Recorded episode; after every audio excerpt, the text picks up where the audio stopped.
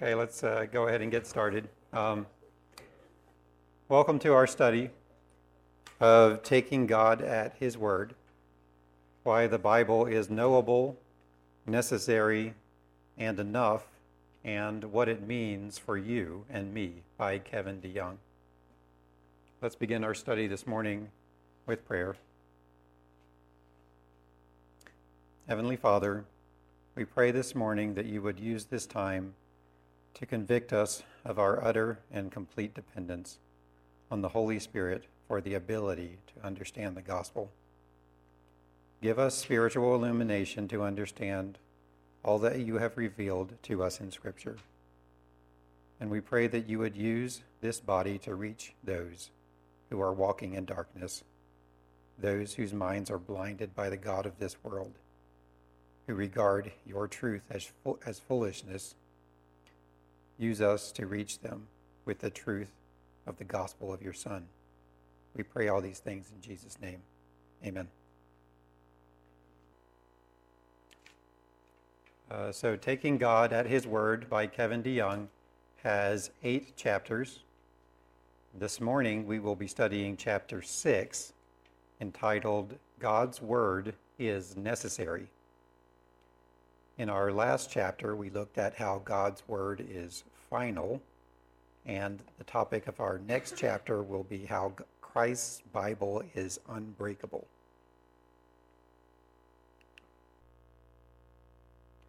As a reminder, our author, Kevin DeYoung, is currently the senior pastor at Christ Covenant Church in Matthews, North Carolina. DeYoung is a member of the Gospel Coalition's Council he also contributes articles to various other evangelical organizations, such as World Magazine, Nine Marks, and Desiring God. We'll be starting our study this morning with Kevin DeYoung's introduction to the material in chapter 6.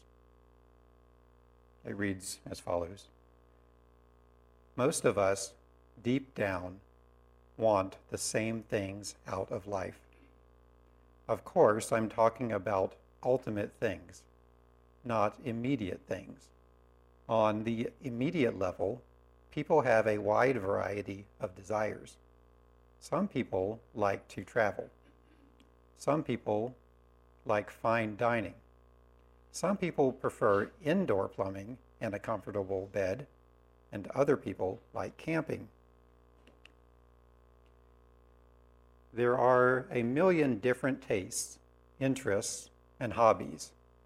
But if we get to the level of the heart, I think people all around the world generally want the same things. We want purpose. We want to be happy. We want to know we are okay. We want to be part of something bigger than ourselves. We want to be known by someone bigger than ourselves. And if you dig around in those desires, you'll find that most people are waiting for some word from somewhere so they can finally know the good life. They want a law or a list that will tell them the steps to take to get there. They want their teacher to say, You've passed or their parents to say, I love you. They want to get a call from their dream job or their dream date. They want to hear good news about their retirement fund or their health or their kids. Many of them are listening intently to hear from the most sacred voice they know, their own. And some are desperate to hear from God. This morning, we'll be looking at the doctrine of the necessity of Scripture. The doctrine of the necessity of Scripture reminds us of our predicament. The one we need to know most cannot be discovered on our own. And it assures us of a solution. The same ineffable one has made himself known through his word.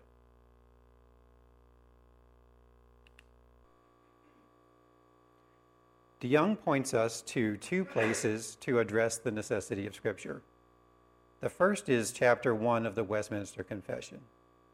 We'll spend a few moments there as we start our lesson.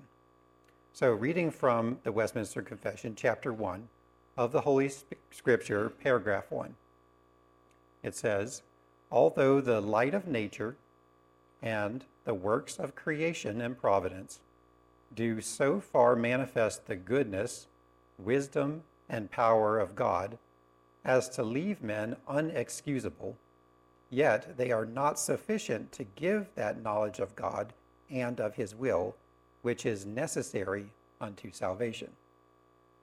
Therefore it pleased the Lord at sundry times and in divers manners to reveal himself and to de- declare that his will unto his church. This is the first half of the paragraph. So let's deal with this by asking a few questions of the text. Um, can you see up there, uh, what do the light of nature and the works of creation and providence, which is some call, sometimes called general revelation, um,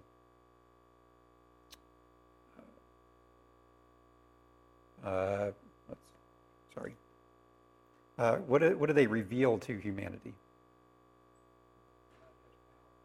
Okay, we have goodness, wisdom, and power.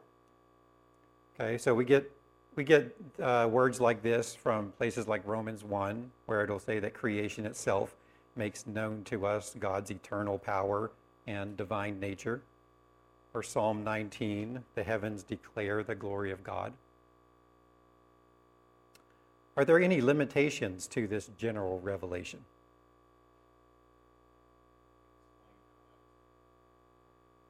Right, so there's um, things that are hidden from us, uh, things that God has chosen to reveal to us, and things He hasn't chosen to reveal to us. Um, from from the text up here, do you see anything that is a limitation on the uh, general revelation? Not sufficient for mm-hmm. and His will, which is necessary unto salvation. Right. So those things which are necessary for salvation cannot be found by communing with nature. And what are some ways that God has revealed his will in former times?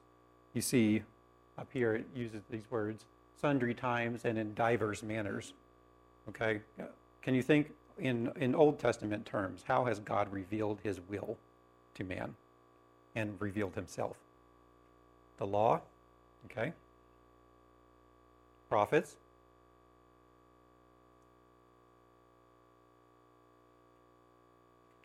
We see types and shadows, right? Sacrificial system, um, uh, Urim and Thummim, right? These are different ways God has revealed himself and his will to his people. Um, so let's keep on reading in paragraph one. And afterwards, for the better preserving and propagating of the truth, and for the more sure establishment and comfort of the church against the corruption of the flesh and the malice of Satan and of the world, to commit the same wholly unto writing, which maketh the Holy Scripture to be most necessary. Those former ways of God's revealing his will unto his people now being ceased. So, one more question from this half of the paragraph. Uh, what are the reasons given for God's revelation to man to be inscripturated?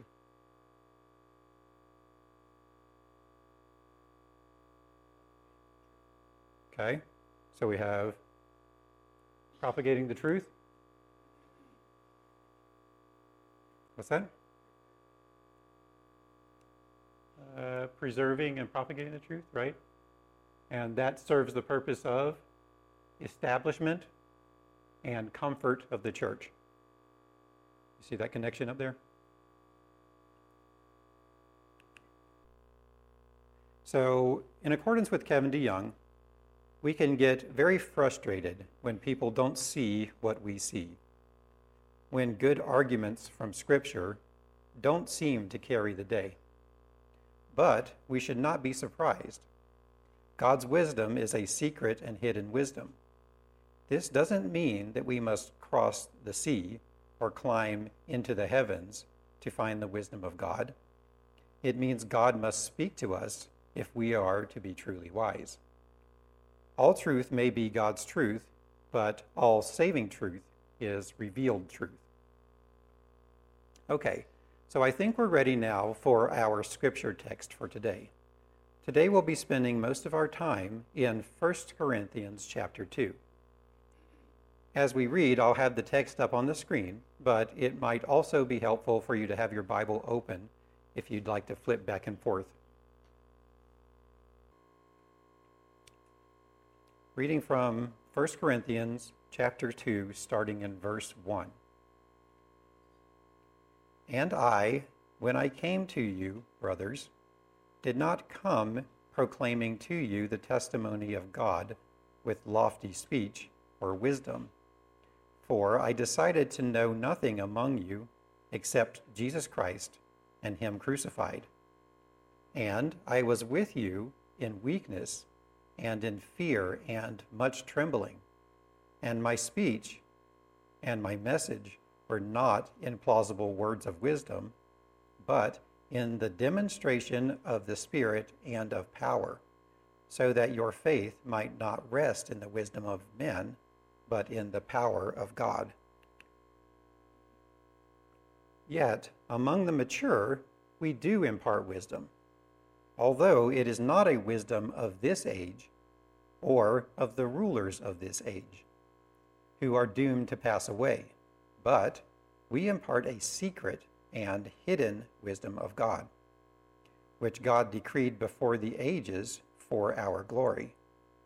None of the rulers of this age understood this, for if they had, they would not have crucified the Lord of glory.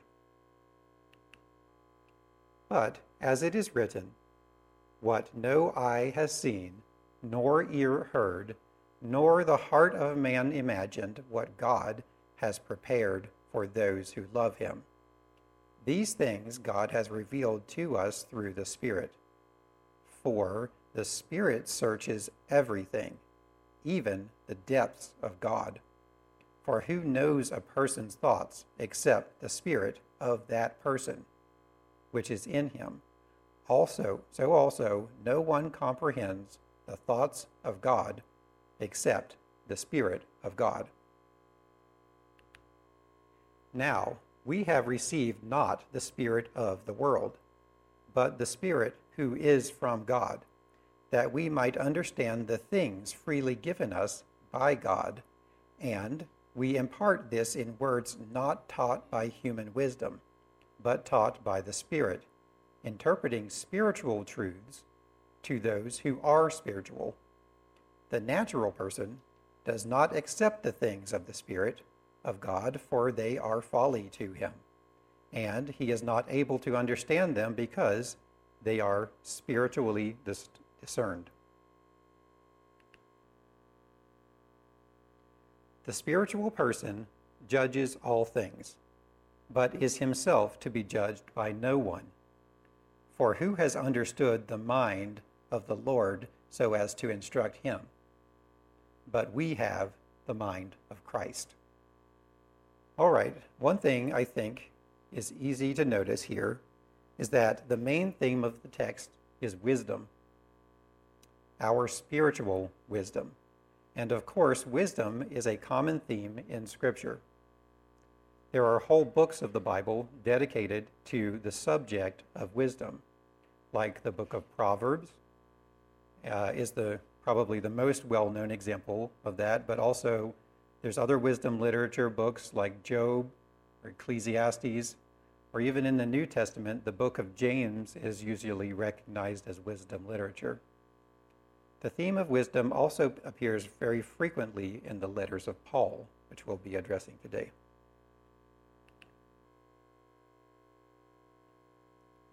Now, honestly, this text can be rather confusing, but in referencing work by Glenn Clary, I think that the first key to see that there is that there are two kinds of wisdom.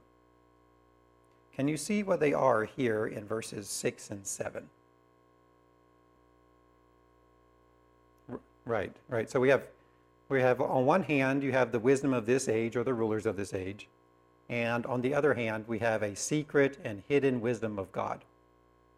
If you scan through the chapter, you'll see Paul mentions human wisdom, for example, in verse 5, where he uses the words, the wisdom of men.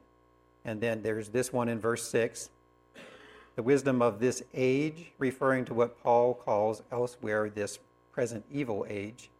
And that, of course, is in contrast to the age to come. And then in verse 13, he uses the words human wisdom. So, and so you have human wisdom on one hand and divine wisdom on the other hand. And as we read here in verse 7 as well, um, this is what we read in verse 7. So, but the question for us now is what is the wisdom of God?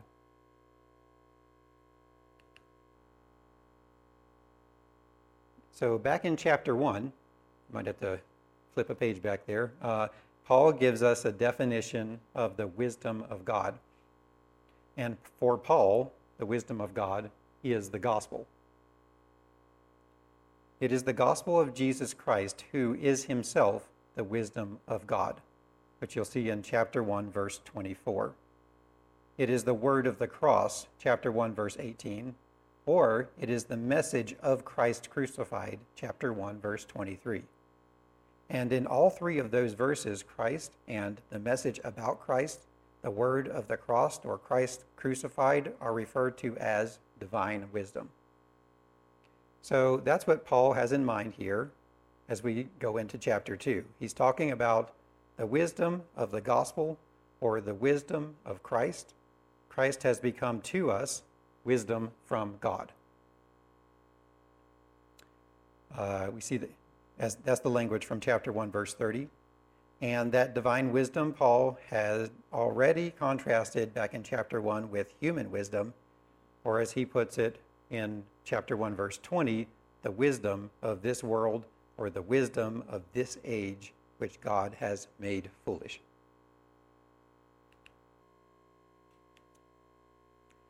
Another important thing that I think needs to be made clear in this chapter is that Paul is dividing humanity up into two groups.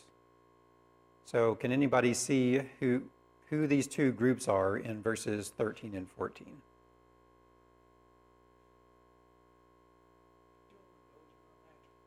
Excellent. So, we have those who are spiritual and the natural person, or we have uh, spiritual persons, natural persons. Um, the spiritual person is the one who has received the Holy Spirit. So the spiritual man or the spiritual person is a believer. So, reading again from verse 12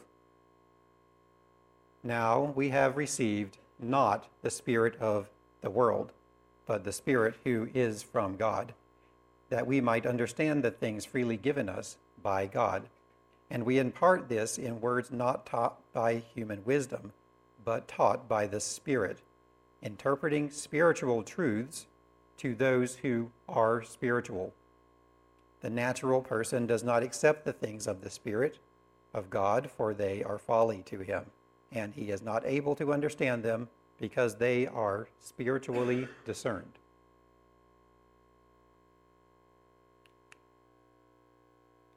Now, if we can go back to verse 6, having laid that foundation,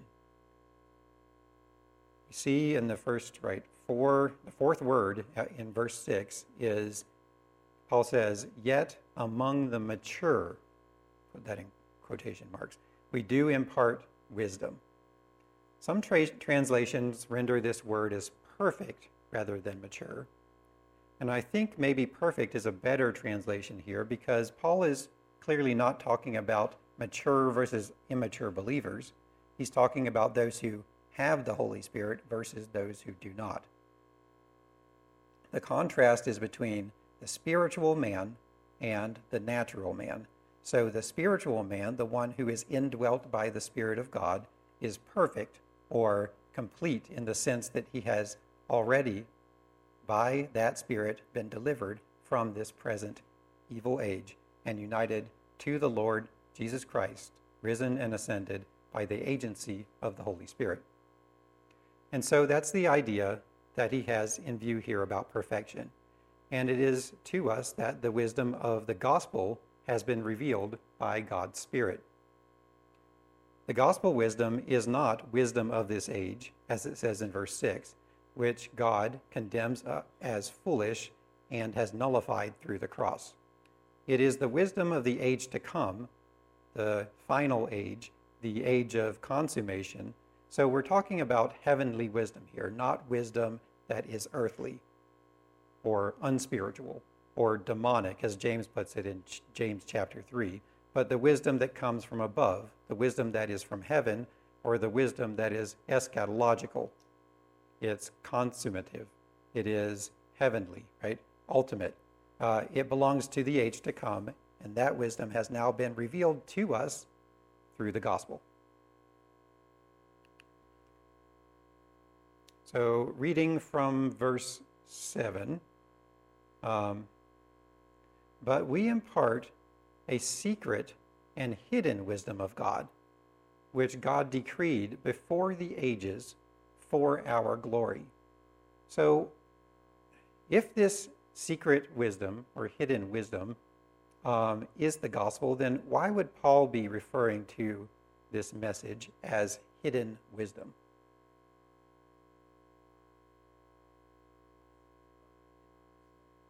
It is hidden to some, even in, in this age, right?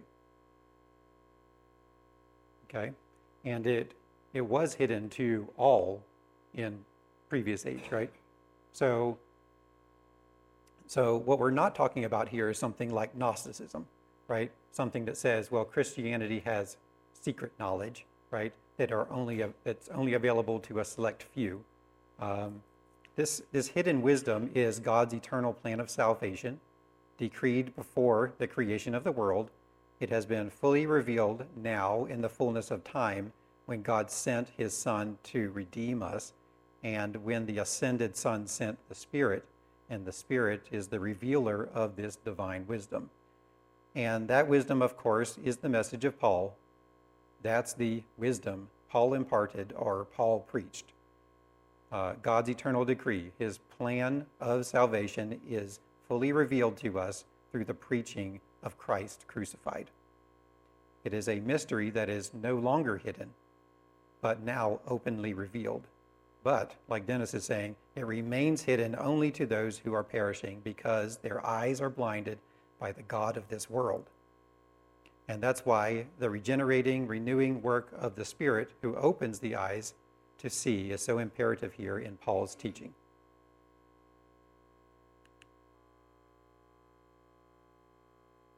So continue reading. Um, now we're at verse 8.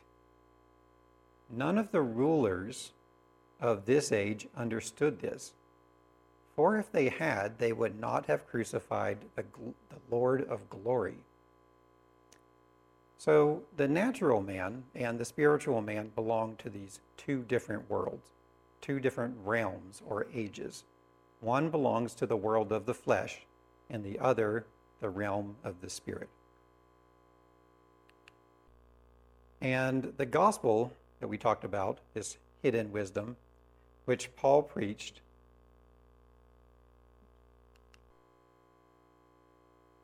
reveals all the glorious benefits that God has prepared for those who love and worship Christ as the Lord of glory. And that's what Paul goes on to say, reading from verse 9. But as it is written, what no eye has seen, nor ear heard, nor the heart of man imagined, what God has prepared for those who love him. These things God has revealed to us through the Spirit. So, in accordance with Kevin DeYoung on this passage, um, our God speaks, and he speaks not simply to be heard and not merely to pass along information. He speaks so that we can begin to know the unknowable to fathom the unfathomable. You may think you've seen it all, and you've heard it all, and you've experienced everything there is to experience. But you haven't seen or heard or imagined what God, what the God of love has prepared for those who love him. This is the good news of the cross. This is the good news for the forgiven and redeemed. This is the good news you won't find anywhere else but in the Word of God. So, circling back to one of the topics from our last session, we're going to discuss this a little bit. What do you think DeYoung means by right here where it says, know the unknowable and fathom the unfathomable? Does that sound like nonsense? Okay. So Seth is saying it's, it's talking about something that cannot be known on your own, right? So something that we're not saying is that uh, God was incomprehensible, right? But now he has become comprehensible, right? We don't want to say something like that. Um, like he had hidden, uh, all that was hidden about God has now become manifest to us, right? Um, and we're not saying something that's merely ethical, right? Something like uh, that once we were hostile to God and are now reconciled to God. I'm not saying that we are not saying that, but but we're saying something more than that. And Seth is pointing to something that I would call uh, eschatological here, right? He's saying something about how God has made himself, himself known redemptive historically, right? So if we go back to 1 Corinthians chapter 1 verse 20, this is what I'm seeing here as getting at this topic about knowing the unknowable. Where is the one who is wise? Where is the scribe? Where is the debater of this age? Note, of this age. Has God not made the made foolish the wisdom of the world? For since the wisdom of God, the, the world did not know, or sorry, let me start that again. For since in the wisdom of God, the world did not know God through wisdom, it pleased God through the folly of what we preach to save those who believe. So, knowing the unknowable is highlighting a contrast here between two kinds of people, and a contrast, and that contrast is a two age contrast those who are in this present evil age and those who belong to it and who will pass away with it, versus those who have been delivered from it and belong to the age to come. So let's keep reading and we'll develop this idea a little bit more. Reading from verse 10 now. For the Spirit searches everything so this is verse 10 in chapter 2. For the Spirit searches everything, even the depths of God. For who knows a person's thoughts except the Spirit of that person, which is in him? So also, no one comprehends the thoughts of God except the Spirit of God. So there it is it has been revealed. It is no longer hidden. It is no longer a secret. It has been revealed through the Spirit, for the Spirit searches all things, even the deep things of God. Uh, Paul, I think, goes on here to teach that the Holy Spirit knows all things, even the deep things of God, God's eternal decree of salvation, his inscrutable wisdom, which was hidden from all previous ages and remains hidden from the natural man. The Spirit reveals these things to us through the preaching of the gospel. And the Spirit not only reveals them to us, He renews our mind and enlightens our understanding so that we can comprehend them. And apart from that inward renewing work of the Spirit, we can't understand any spiritual truth. And the Holy Spirit, as Paul says, is fully capable of revealing the deep things of God because he is God.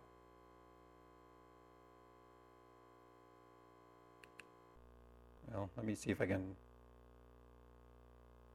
So, so reading at verse 11 then, uh, for who knows a person's thoughts except the spirit of that person which is in him? No one comprehends the thoughts of God except the Spirit of God. So, Kevin DeYoung here um, says that Paul knew the Corinthians needed the wisdom of God that could come only from the Spirit of God. And he wrote them this word with the understanding that he had uniquely received the Spirit whereby he could proclaim to them the truth of the gospel.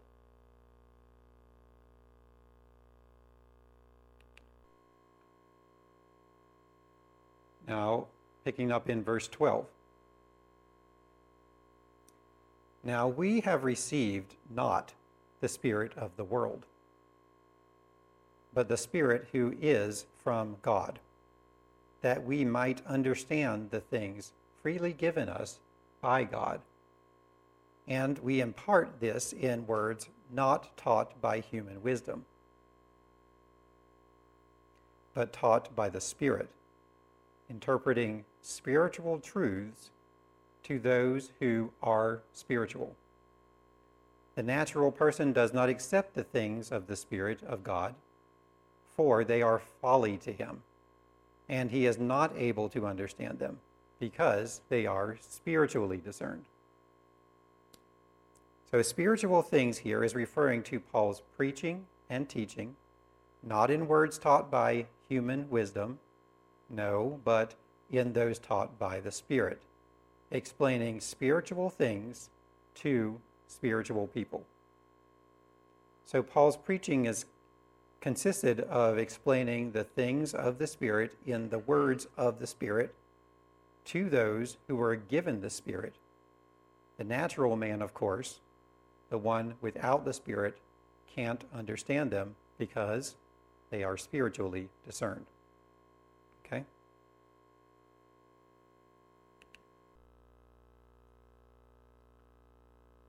So, in accordance with Kevin DeYoung here, people talk about spirituality as if it were generated by concentrated attention to the inner workings of the human soul. But true spirituality is not something found within us, it is something outside of us, created by the agency of God's transcendent Holy Spirit. We need the Spirit who is from God if we are to understand the things of God.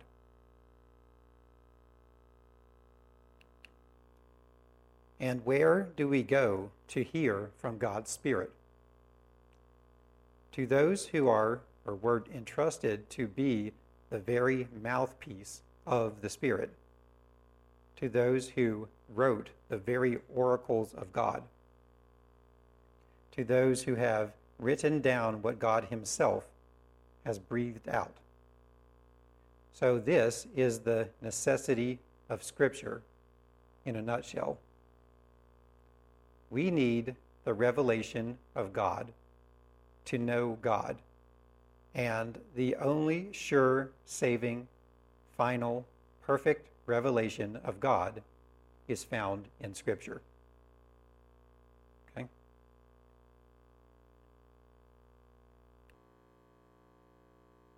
So, reading from verse 15 now. The spiritual person judges all things, but is himself to be judged by no one. For who has understood the mind of the Lord so as to instruct him? But we have the mind of Christ. So again, that's the point of verse 15. The spiritual man who is indwelt by the Spirit, renewed and enlightened and directed by the Spirit, illumined by the Spirit, has enabled or and is enabled by the Spirit to do what the natural man cannot do to understand the gospel.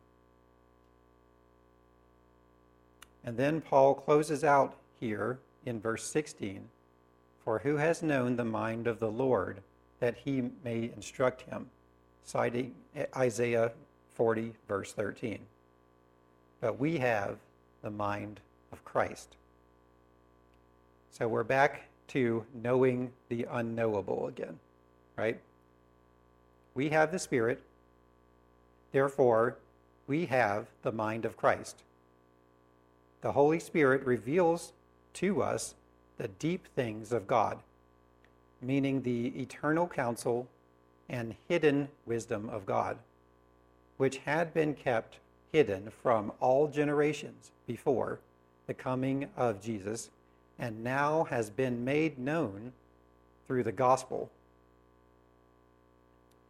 It's still hidden to those who are blinded by the God of this world, the natural man, but it is known by us who have been given the Spirit and who therefore have the mind of Christ.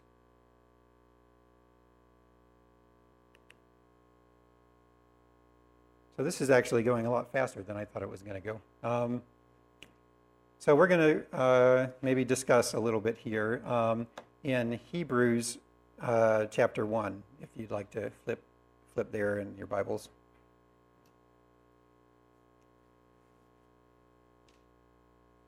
So Hebrews chapter 1, verses 1 and 2 reads like this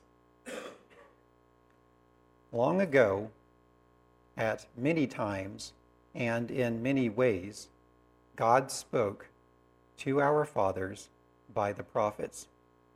But in these last days, he has spoken to us by his Son, whom he appointed the heir of all things, through whom also he created the world. So, the first question that we have from this text here is what is the form of communication for all saving knowledge? Right? This is knowledge that, uh, not general revelation like we talked about before, but the form of communication for all saving knowledge. Can you see it up there?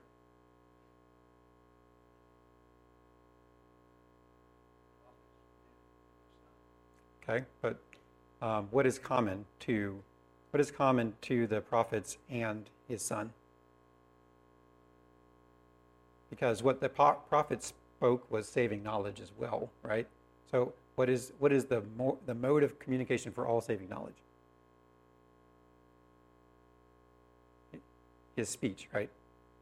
In both of these, we have uh, God spoke to our fathers by the prophets, and He has spoken to us by His Son, right? So speech is common to both of these. So the question now, maybe to ask, is what does the need for God's spoken word? Is the question of the necessity of Scripture. What is the need for God's spoken word to be written down and preserved say about the world and about Satan?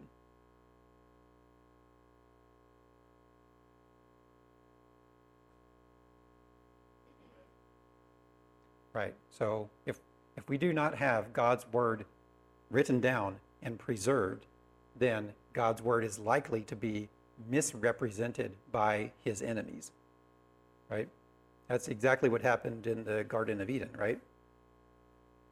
Actually, since we have time, I, I think I want to go there. This is the passage that Aletha brought up the last time we were in this uh, book. Uh, Matthew chapter 4, verses 4 through 10.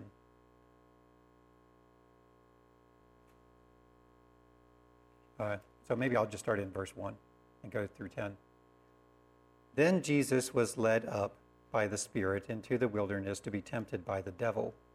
And after fasting 40 days and 40 nights, he was hungry. And the tempter came and said to him, If you are the Son of God, command these stones to become loaves. But he answered, It is written, Man shall not live by bread alone, but by every word that comes from the mouth of God.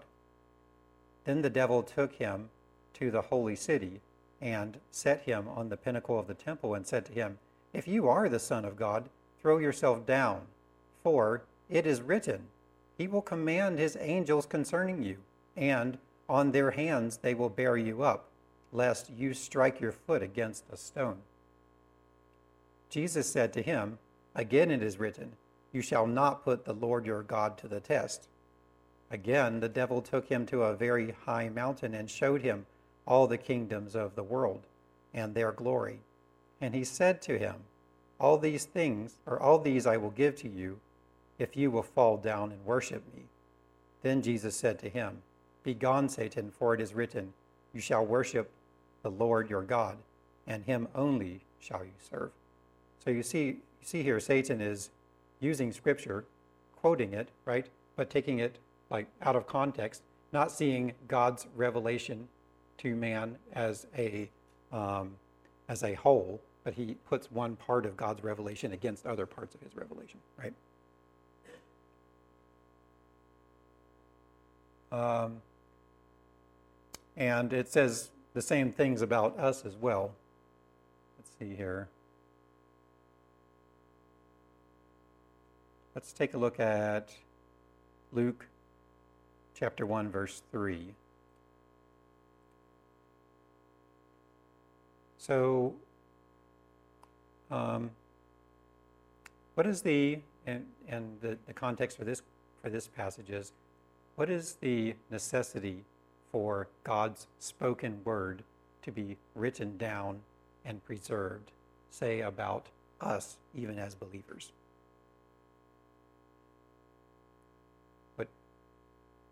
You brainstorm about that a little bit?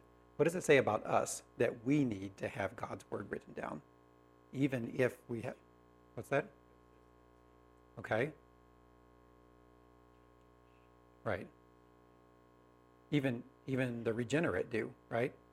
What what is it? I mean, so um, there's still there's still some corruption that remains in the heart, even of the regenerate. Right. There is. Um, we need. So in this passage, it says, "It seemed good to me also to having followed all things closely for some time past, to write an orderly account for you, most excellent Theophilus. So we have inscripturation, right? And why? That you may have certainty concerning the things you have been taught. So without without scripture, we have uncertainty, right? There's the dynamic. Or let's take a look at now Luke that was Luke. Uh, let's go to Romans 15, verse 4.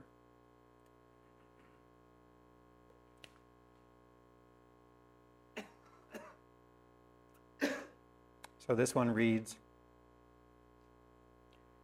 For whatever was written in former days was written for our instruction, right? Scripturation, that through endurance and through the encouragement of scriptures we might have hope right? So the relationship here is um, even even those who are regenerate can um, lack hope and need encouragement, right?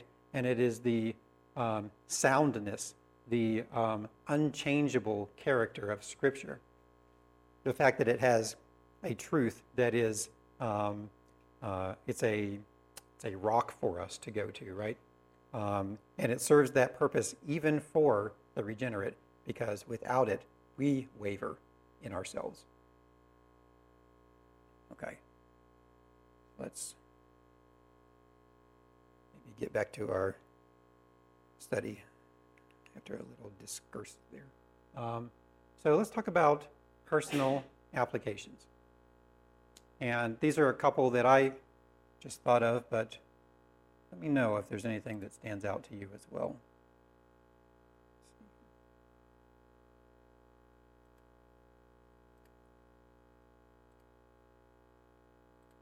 So before we close, um, let's consider some personal applications for the doctrine of the necessity of Scripture. I think that one of the most important things to highlight as far as personal application is our utter and complete dependence on the Holy Spirit for having the ability to understand the gospel.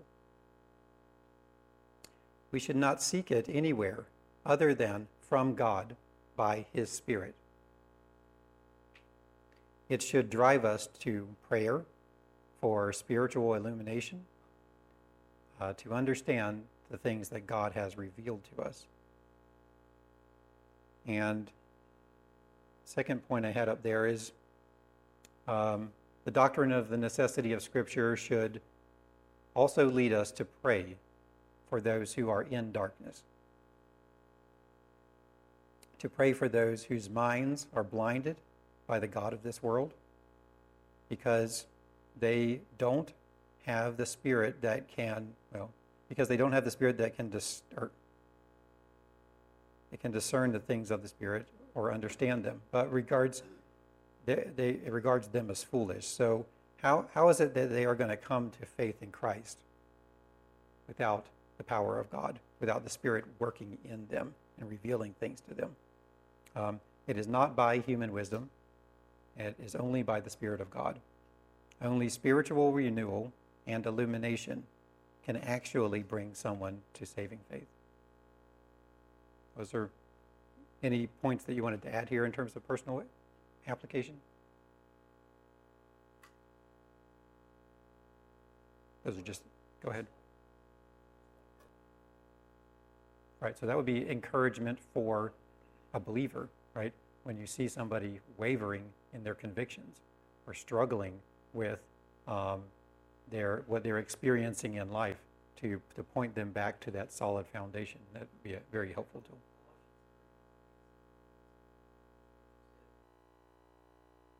So uh, that's what we have for today for chapter six, entitled "God's Word is Necessary." It is worth mo- taking a moment at the end of this chapter to consider what a difference these these last four chapters have made or make in the life and godliness of Christian experience. Um, uh, DeYoung grouped these last four together into, you know, the attributes of Scripture. We look at number or chapter three. It was entitled "God's Word is Enough." So the benefit of the fact of God's Word being enough is that counselors can counsel meaningfully right? Because Scripture is sufficient.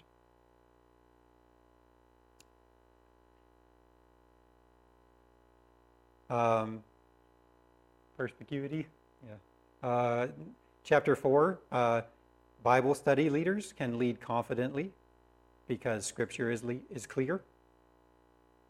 Um, chapter 5 Preachers can preach with boldness because their biblical text is authoritative and chapter 6, an evangelist can evangelize with urgency because scripture is necessary. I hope that this was uh, enjoyable discussion, and uh, I hope that you'll join us next time when we'll be going through chapter 7 called Christ's Unbreakable Bible. That's all I have for today. So, thank you.